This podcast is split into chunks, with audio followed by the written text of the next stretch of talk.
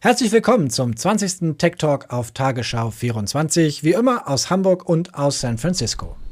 Die wichtigsten Tech-Themen der Woche in 10 Minuten. Heute unter anderem Amazon Festspieler. Eine neue Drohne überwacht das Zuhause. Außerdem eine Breitseite gegen Google und Microsoft. Auch Amazon streamt jetzt Spiele. Und warum Nvidias neue Grafikkarte manchmal abstürzt. Außerdem, warum Elon Musk und Bill Gates noch immer im Clinch liegen. Lass uns mit Amazon starten, Björn. Eine ganze Reihe von neuen Produkten hat das Online-Kaufhaus vorgestellt, darunter eine Drohne, die ganz patent aussieht und einiges leisten soll.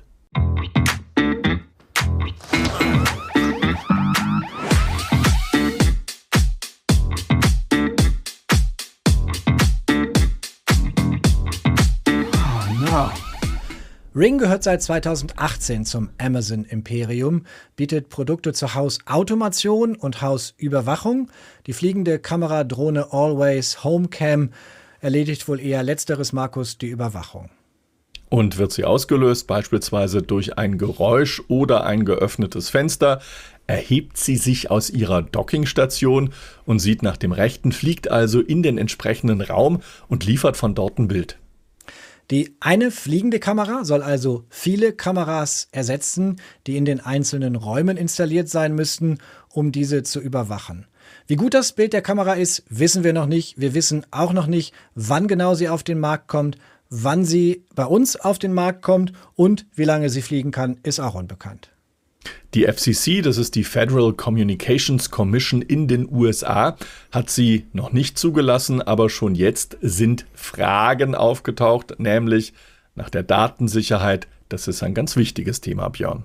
Denn diese fliegende Drohne legt quasi eine virtuelle Karte meines Zuhauses an, schon allein damit sie nicht gegen irgendwelche Wände fliegt. Und sie streamt Bilder in die Ring Cloud von meinem Zuhause, von meiner Intimsphäre. Das kann man, Markus, finde ich, durchaus unheimlich finden.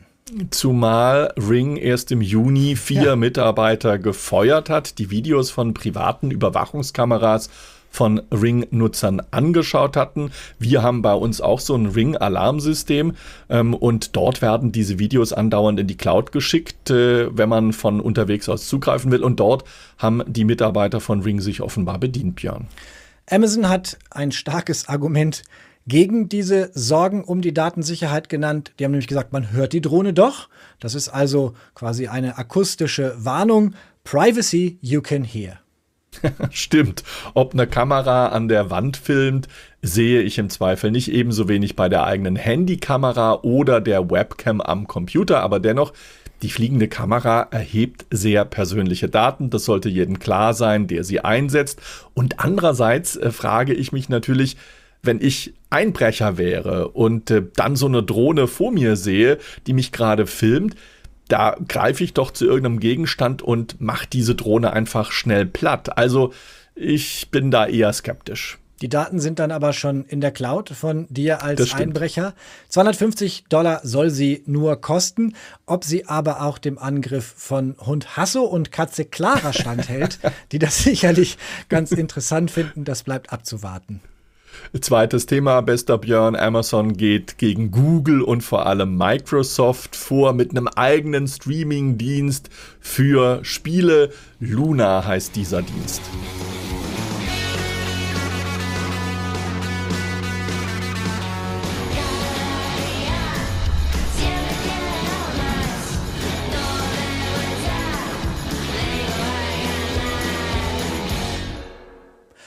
Luna geht mit einem Einführungspreis von zunächst 5,99 Dollar pro Monat an den Start. Rund 50 Spiele sind erstmal verfügbar, die Nutzer eben nicht mehr herunterladen müssen, sondern auf den Amazon-Servern spielen können. Das heißt, zu Hause braucht es keinen dicken Gaming-PC, keine fette Spielekonsole dafür.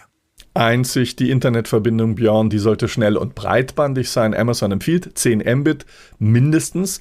Sobald der Dienst dann mehr als nur in HD streamt, also in 4K, dann sind, äh, ist eine deutlich höhere Bandbreite notwendig, nämlich 35 Mbit.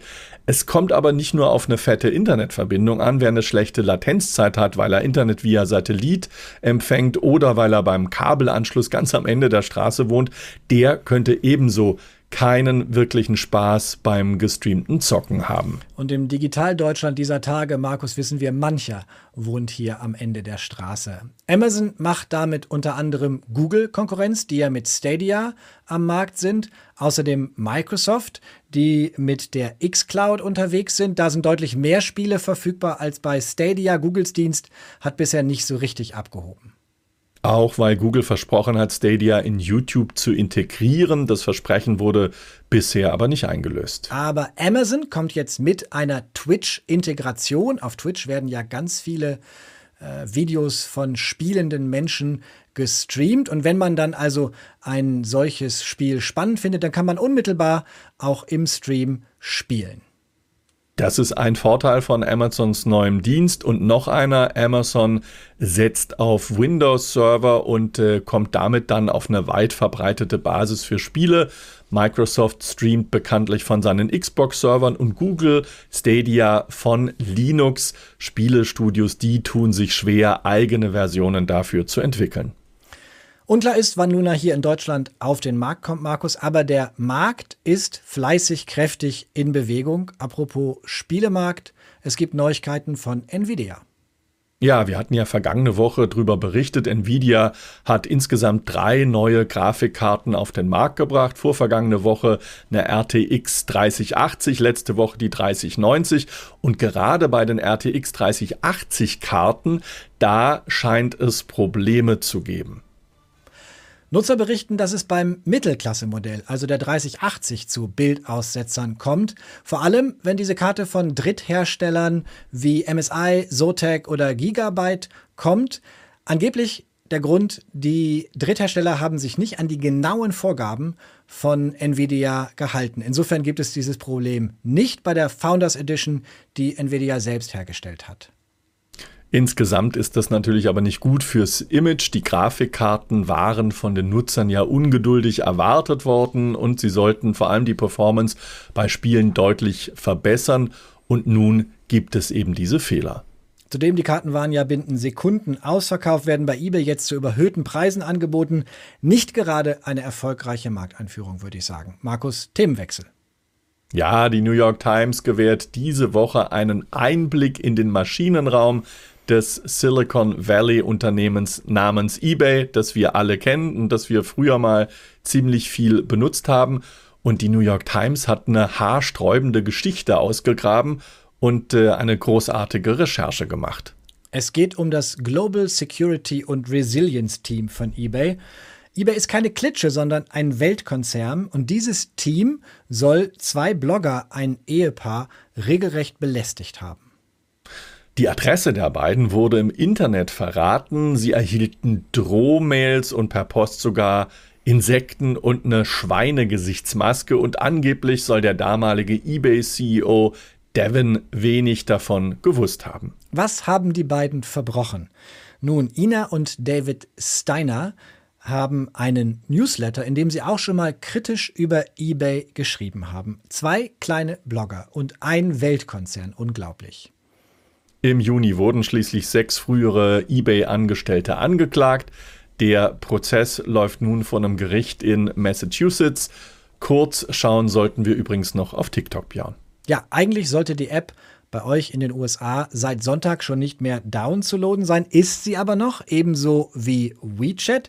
Denn noch schlagen sich die Gerichte um den Erlass der US-Regierung, die beide Apps des Landes verweisen wollte. Grund sind unter anderem Klagen von WeChat-NutzerInnen. Gleichzeitig versuchen Walmart, Oracle und die TikTok-Mutter ByteDance ihren Deal unter Dach und Fach zu kriegen und von zwei Regierungen absegnen zu lassen, in China und in den USA. Denn sowohl Washington als auch Peking, die wollen da natürlich ein Wörtchen mitreden. Wir können da nur sagen, to be continued. Eine Fortsetzung gibt es auch im Streit zwischen Bill Gates und Elon Musk. Unser Freund, der Tesla-Chef, hat nämlich auf Twitter nochmal nachgelegt. Er kritisiert die Firma OpenAI, eine Software exklusiv an Microsoft lizenziert zu haben. Microsoft nehme diese Software quasi gefangen.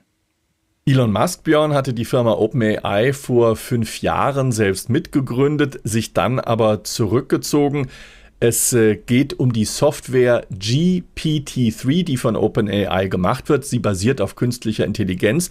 Sie kann selbst Texte schreiben, als wären sie quasi von Menschenhand verfasst worden. GPT-3 wurde im Februar 2019 zum ersten Mal von OpenAI vorgestellt. Die Firma hat aber von Anfang an gesagt, sie solle eben nicht Open Source allen zur Verfügung stehen. Die Begründung damals unter anderem, man könne nicht ausschließen, dass sie dann benutzt werde, um beispielsweise massenhaft gute Bewertungen auf Amazon zu produzieren. Elon Musk ist trotzdem sauer. Er wirft Microsoft vor, das Programm exklusiv für sich behalten zu wollen. Microsoft hat dem aber widersprochen. GPT-3 werde eben nicht exklusiv genutzt, sondern sei nach wie vor über eine Schnittstelle ansprechbar. Wir machen hier zum Glück keine Front, sondern höchstens Werbung für den Tech Talk im YouTube-Kanal der Tagesschau, außerdem in der ARD Mediathek. Und uns gibt es in zwei Wochen wieder. Bis dahin, tschüss. Tschüss, bis dann.